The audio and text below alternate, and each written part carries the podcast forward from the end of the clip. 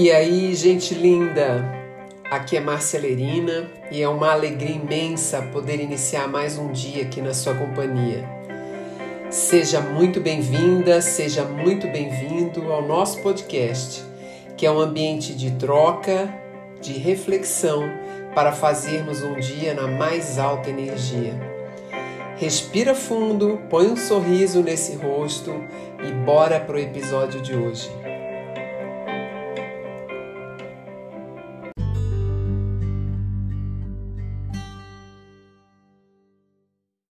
E aí, gente linda, o sorriso tá no rosto mesmo? O tema de hoje foi inspirado no livro da Costanza Pascolato, que foi é, minha leitura nesse voo de volta para casa.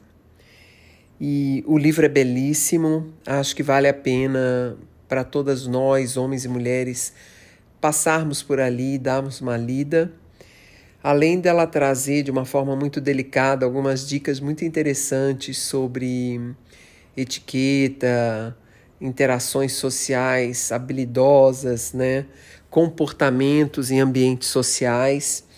Ela conta um pouco da história dela e traz algumas colocações que me provocaram a lembrar de um momento que eu tive na semana passada, muito recente.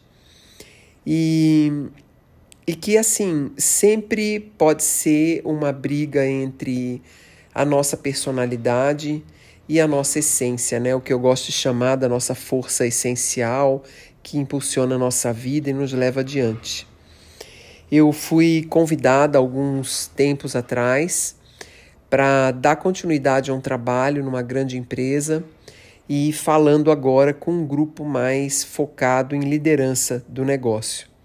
Uma empresa interessante, muito aberta, com um pensamento jovem, desses que cria a realidade, trabalha com uma visão de futuro bastante ampla e emergente, né? Mas é, eu combinei com a pessoa que me contratou que eu não ia utilizar nenhuma estrutura de PowerPoint. Eu sempre sinto um pouco de limitação quando tem um PowerPoint me conectando, porque aí eu sou obrigada a fazer um caminho que eu planejei e eu gosto muito de começar o tema, ter um esqueleto de, de desenvolvimento, mas poder deixar eu entrar no, no clima, sabe, na energia de todo o grupo. E eu tenho muita confiança nessa, nesse conhecimento, que é um conhecimento de que né, nosso processo instintivo, intuitivo, quando você tem a experiência e o conhecimento, você se entrega e aquilo tem uma fluidez, aquilo leva você por um caminho muito natural, muito orgânico, porque você vai falando não a partir de conhecimentos que você apenas estudou, mas que estão impregnados nas tuas células, que estão impregnados nas tuas constatações, no teu espírito de senso de discernimento, de criticidade ao longo do, do tempo da sua vida em que você viveu várias e várias situações e que acabou internalizando essa informação e ela se transformou aí numa sabedoria, né? Mas veja que eu tenho um senso de crítica que eu acho que muitas de nós mulheres temos, de que eu preciso me empenhar mais. E eu passei, então, um dia, né, que antecede esse trabalho, já com uma estrutura toda pronta, eu passei analisando, pesquisando, conectando o tema, pensando como eu podia falar sobre aquilo. E eu percebi que aquilo foi me gerando uma tensão. Uma tensão de. É, que eu queria fazer de uma forma mais perfeita, que eu queria fazer na mais alta entrega, eu não tinha dúvida de que eu ia fazer um bom resultado, eu não tinha dúvida da minha competência e da minha capacidade, mas eu estava dedicando uma energia que eu poderia ter feito outra coisa e ter relaxado, já que a estrutura do trabalho estava pronta, né? E eu fico pensando quantas de nós é, faz, faz isso todos os dias nas suas entregas, nas suas interações, nos seus objetivos. Quantas de nós tem dificuldade de se entregar com confiança à experiência que já está consolidada, que já está muito estruturada dentro de nós. E esse talvez seja o tema que poderia fazer a nossa vida fluir de um jeito mais é, harmônico, que não quer dizer devagar nem acelerado, mas com muita beleza, sabe? Com muita sensualidade na forma de desenvolver, sem que a gente precisasse ter esse desgaste que a insegurança e a necessidade de aprovação por parte dos outros faz com que a gente tenha, né? Eu entendo o espírito crítico que eu tenho sobre as situações das entregas, mas com certeza todo aquele excesso de dedicação que eu passei fazendo na semana passada para eclodir numa palestra interessante, ela, ela foi desnecessária. Eu podia estar vivendo a vida e confiando né, naquilo que eu já tinha estabelecido como esqueleto central e como, como tema ia se desenvolver. Bom, eu cheguei lá para a palestra e o ambiente totalmente receptivo.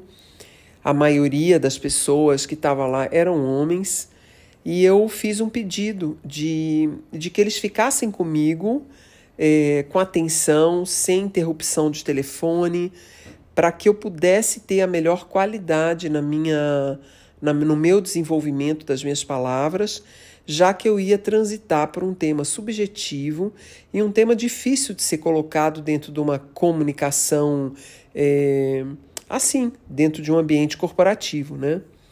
E eu percebi aquela sala com uma construção como se nós tivéssemos formado um estado de receptividade, de acolhimento, de boas ideias, de inspiração.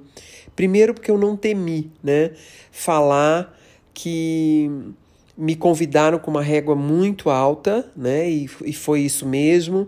Eu ouvi a, a apresentação, como me introduziram. E sempre que fazem isso com uma pessoa, a gente desafia a pessoa a ir para um nível muito, muito alto dela. Porque se te apresentam de uma forma normal, tá tudo certo, mas quando te apresentam falando que você vai ter uma super entrega, você tem que fazer uma super entrega, né? Você até se sente constrangido. Então a primeira coisa que eu fiz foi é, declarar o quanto eu estava é, atenta de que subiu a régua muito e será que eu ia conseguir atingir? E busquei a força do público para poder dar a, ao campo de energia essa, essa energia de construção que ia precisar ser feita. Então, as minhas palavras, que com certeza saíam do meu campo, conectada à minha inteligência, a todo o conhecimento que eu trabalhei para ter, mas elas estavam potencializadas por cada pessoa naquela sala que, no seu olhar, na sua respiração, na sua atenção, dedicavam um quantum de energia para poder entender o que a minha experiência tinha tirado de informação e como essa informação poderia trazer algo bacana, algo sustentável, algo profundo para aquela pessoa. Então vocês imaginam numa figura de analogia que era eu como uma, uma, um campo de energia pulsante, mas com todos os fios daquelas pessoas na sala, atenta, escutando, com pensamento focado, pouca dispersividade mental e a criação né, de uma informação de alto nível. O que, que acontece? Parecia que eu estava mais elevada, né, além do chão, num nível mais fácil de fluir e trazendo de dentro de mim aquilo que o outro estava captando e buscando ouvir. É bonito quando a gente vê a vida assim, sabe? E ali naquele momento, falando daquele tema, eu me senti muito confortável, muito agradecida por confiar né, na entrega, pelo menos nesse momento da palestra, já que o momento que antecedeu eu fiquei me martirizando na tentativa de dominar, de controlar, de ter isso muito estruturado dentro de mim. E para falar a verdade, lógico, é, eu segui o esqueleto, mas não nada do escopo que eu fui desenvolvendo em casa, né? Saiu de lá o melhor de mim, mas naquilo que tinha que ser para aquele grupo daquela forma e com toda uma naturalidade, um processo bastante orgânico. E eu lendo o material da Constança, né, no livro dela, nesse voo de volta, eu me lembrei dessa experiência e do incentivo que ela faz ao final do livro de que cada um assuma seu estilo, né? É, eu estou falando da palestra, mas ela foca isso em todos os aspectos, no seu, nas suas escolhas, nas suas roupas, no seu jeito de ser e conclamando a mulher um cuidado pessoal que não siga modismos, né? Que não siga conduções vindas de influencer, nem de é, propagandas, nem de moda, mas que ache o jeito de ser bela e confortável ao mesmo tempo, não só de um jeito externo, mas também com a alma que habita esse corpo numa sensação de muita integração. Que hoje seja um dia lindo para você e que essa mensagem te renove e te fortaleça para que você se posicione de uma forma natural é, com seu poder pessoal bem latente, com muita suavidade, mas entregando o melhor da sua alma.